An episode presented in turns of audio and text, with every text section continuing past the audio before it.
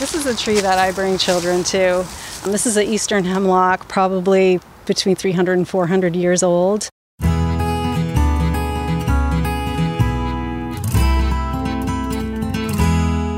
You're listening to Happy Vermont, a podcast about places and people in the Green Mountain State. It's hard to envision, but in the late 1800s, about 80% of Vermont was deforested. The only place where large timber stands remained safe were where they were inaccessible, like high up in the Green Mountains. But in a few places, the original forest with very old trees can still be found. In the town of Killington, Gifford Woods State Park was developed in the 30s, and it includes 285 acres. The park also contains one of the few old growth hardwood forests remaining in Vermont. There you can find grand sized hemlock, beech, yellow birch, and white ash trees. A state designated natural area of old forest at Gifford Woods is off limits to the public, but visitors can see some of these trees up close on an interpretive trail at the park's entrance. Rebecca Roy, of Vermont State Park's regional manager, met with me in May at Gifford Woods State Park to talk about these beautiful old trees. Here's Rebecca. This eastern hemlock tree is one of the most striking giants of the forest here. And I always bring children to this place because it just strikes you in seeing it. And if you look at the bark, it's thicker and more fissured than any hemlock tree that you've probably ever seen. And you look up at this tree, and this tree is at least 100 feet tall, and the branches start way, way high up. The canopy is really high here. Hemlocks that we see commonly growing around, they have branches that are growing way below here. So it's a tall, super tall tree much bigger than any other tree that I've ever seen. And it's about 40 inches in diameter. Looking around in the forest, we have some smaller trees that are growing here. And the typical size of trees we see are between 6 and 15 inches in diameter. So this hemlock tree is markedly larger. It takes four second graders to reach their arms around the, around the trunk of this tree. And for people, as you can see, we're we stepped off the trail here, and a lot of people have stepped off the trail. You can see that because people head into this trail and they see this tree and they're just drawn to it because it's impossible to not see a tree like this and have it change your heart. It's such a special creature here in the forest. What about the forest floor? Does it look different when there are old trees? What is that like? What yeah, does that look like? Absolutely. That's one of the hallmarks of an old growth forest is these huge, huge, huge trees. They're giant. When they fall over, they usually bring their roots with them. So the roots end up tipping up, is how we describe it. So the roots are up in the air and then they molder over time and they create these mounds. But where they peeled up off the forest floor, they create these dips or these pits. And so, looking at the forest floor, it's very bumpy with rises and falls, or what we call pit and mound topography, because it's these low points and higher points that are created by massive trees falling on their own in the forest because it's uh, undisturbed by humans. So, if you're walking around in any younger forest, you can see that the ground is very tends to be very smooth, but it's such a different forest floor in the old growth forest because of that the pit and mounds are quite striking. It's interesting because in what the late 1800s, what 80% of Vermont had been shorn of its trees. So, very new forest in most of Vermont, relatively speaking. Do you know why these old trees here were spared? That, Erica, that is such a mystery that we don't really know. So, there are pockets of old growth across Vermont, you know, smaller pockets. Most of them are in these really inaccessible areas on top of Mount Mansfield, where you have these krummholz spruce trees that are old but small in stature because they live in such a harsh environment. That's most of our old growth is like that. But here, honestly, it's a mystery. No one knows why they were spared. It could have been just the owner, the settler who was here at the time, just really liked that spot. Maybe it was a favorite hunting spot, or for whatever reason, they were spared when, meanwhile, most of Vermont was deforested at the time. And so it feels like a miracle that there's this pocket of old trees that you can come and see. Yeah, it's incredible. Like, why did that happen? Yeah, and we don't know. It's one of the great mysteries of this It natural makes area. it even that more, much more interesting. yeah, definitely. absolutely. Yeah. You mentioned other kind of old growth areas like on mountaintops, but that looks very different. These are not tall. They're small in size. You would look at a tree like that and think, oh, it can't be that old. And their growth rings are just really, really close together. They're growing so slowly because they're in such a harsh environment mm. And a place that wasn't accessible for people to log at the time.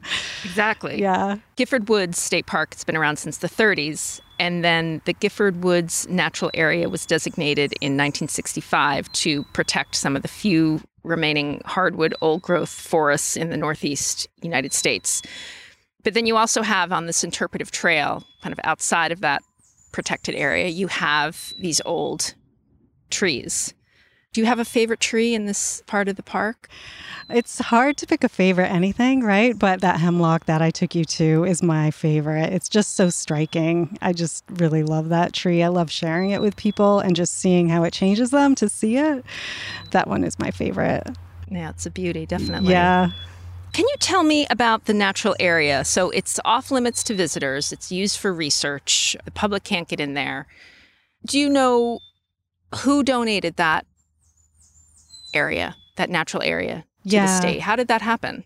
In the 30s, when this first became a park, the state purchased some acreage, and but the piece that contains the old growth was still owned by a man called Walter Barrows, and he was observing that people were vi- stopping to visit to check out the trees. He thought this is something that's really special, and I want to protect it in perpetuity so that people can continue to enjoy this.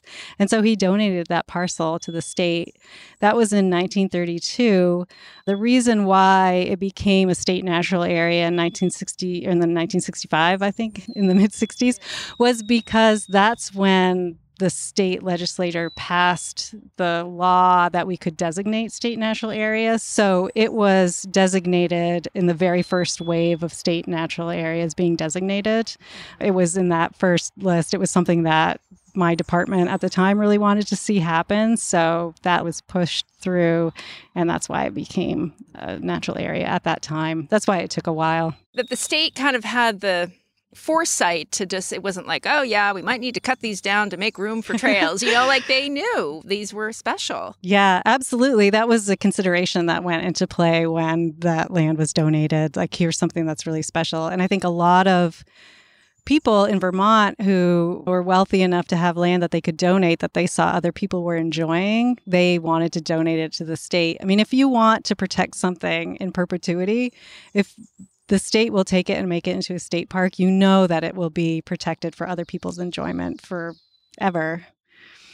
It's just like Walter Barrows really had this forethought to know that this was something that needed to be protected. And, you know, the state has this wonderful balance of use and recreation and protection, conservation, and setting it aside completely, which is what we've done with that old growth forest. do you know of any other old growth forests like you have these old trees here on the interpretive trail that you can see and get close to.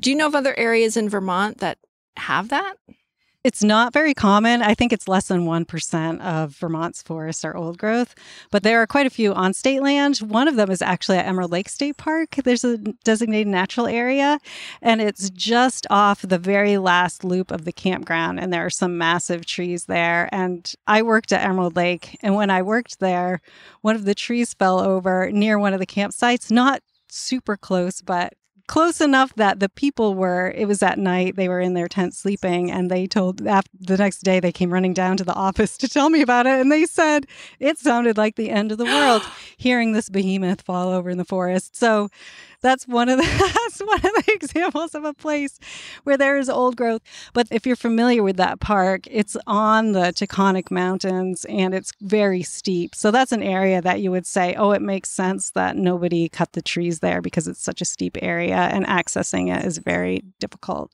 But that's an example where there are really large trees that are similar to the trees that we have here at Gifford Woods.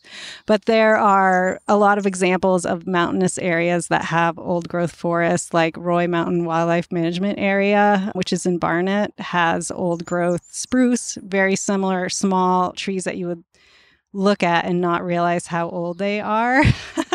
um, and there, so most of the old growth in the Northeast, just even beyond Vermont, is places that were inaccessible to cutting and weren't great for farming. And not necessarily obvious to someone like me who's not a forester or works for the state. You wouldn't necessarily know that that's old growth. Right. You might see that tree and think, oh, it wouldn't even cross your mind to think that it would be old. Like the trees here at Gifford Woods, you see them and you think, wow, that is a strikingly large, huge tree. yeah. yeah. And did these trees here get so tall just because they're protected? You're not on a mountaintop? Like, is there a reason that these trees got so tall? They're old, so they've been growing here for a really long time, between 250 and 400 years. So they've had that time to grow large. But yes, this is a perfect place to grow. The soils are really rich and deep.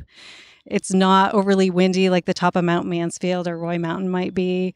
It's a place that's easy to grow, big and beautiful. And the fact that people didn't cut them gave them the chance to grow really tall. Definitely. Do you know if in New England or the Northeast, is there a lot of old growth forests in this part of the country? Do you have any idea? The other states in the northern New England are really similar to Vermont, where there are these pockets. And for the most part, a lot of them are in state forests and state parks and protected areas. So it's very similar in the other northern New England states where it's just small pockets here and there. Europeans came here and settled and were trying to make a living and make a life, not make a living, I mean, make a life, like survive, survive in the wilds of northern New England. And just to keep warm, they burnt 40 cord of firewood a year and grow merino wool to have sheep so that they could stay warm. They had to cut a lot of trees. It was just what was normal at the time. And as a result, we just have pockets of old growth. Are certain trees able to live longer than others? It's true that different trees have different lifespans. With white birch or paper birch, they tend to live maybe 100 years, maybe, or 60 years, probably. A lot of them start declining. So it is a balance of the species that like to grow in the soil as well as the longevity of their lives. So it's a combination of both things. But what's really unique about Vermont is that the geology informs the soil type that we have that informs the trees that grow here. And in Vermont, we have a lot of metamorphic rock, which tends to have a lot of calcium, which is what results in our very rich soils. And that's why we have big, beautiful sugar maples. If you cross over into New Hampshire, they have very acidic soils and you see big, beautiful white pine trees. It's a totally different soil type, totally different composition of trees that grow there. In Vermont, it's this combination of, yeah, the soils are really rich. So these trees tend to grow, and these are the ones that tend to grow old. And here we have big, beautiful sugar maples. Which, you know, yeah, I know. It makes this wonderful industry that we have so much beautiful, delicious maple syrup. Tell me about the interpretive trail, like when it was built and when it kind of became an, an interpretive trail so that was a trail from the beginning of the park. It was built by the Civilian Conservation Corps, so that happened in 1933. But we really wanted to tell more of the story to our visitors and in a way that was passive, that you could hike the trail and observe the trees and read the signs and uh, have more of an understanding about what an old growth forest means. So in 2009, we designed and fabricated these interpretive signs to go along the trail. And it's, it's in two parts. One is large signs that tell the story of old growth and what it means and what the forest looks like and what's different and special about it. And then there's another part of the trail that has a lot of tree and plant identification signs, which are smaller. So if you want to learn how to identify the trees and plants that grow here, you can explore that part of the trail as well. That's nice. Do a lot of people know it's here? I hope so. I think, well, honestly, I think it's one of those hidden gems. This Gifford Woods Park is very busy with biking and hikers. The Appalachian Trail runs through the park, and we have bike trails in the park. And a lot of people stay here to do some fun things in Killington. And the old growth trail is kind of tucked away near the park entrance. So people probably happen upon it and feel delighted. And I've been here just hanging out because I love it and engaging with visitors who suddenly I encourage them to head in there and wow, they see that hemlock tree that I love and it just changes their life. But I think it is kind of not a destination that people really look to to say, I'm going to visit this park to look at old trees. It's something that's a side benefit when they get here. They make that discovery, which is wonderful. Being around old trees really make me feel connected to the universe and sort of a small part of this bigger story of the world and the environment here. It just I don't know, to be stereotypical, it's kind of like makes me feel rooted into things and mm-hmm. connected to something that's bigger that, than I am. Yeah. Did you, I don't know, when you were growing up in Maine, like, did you, were you interested in trees as a child or is that something kind of later on? Like maybe as you become an adult, it's like, oh, maybe you appreciate nature more. Like, what was it for you?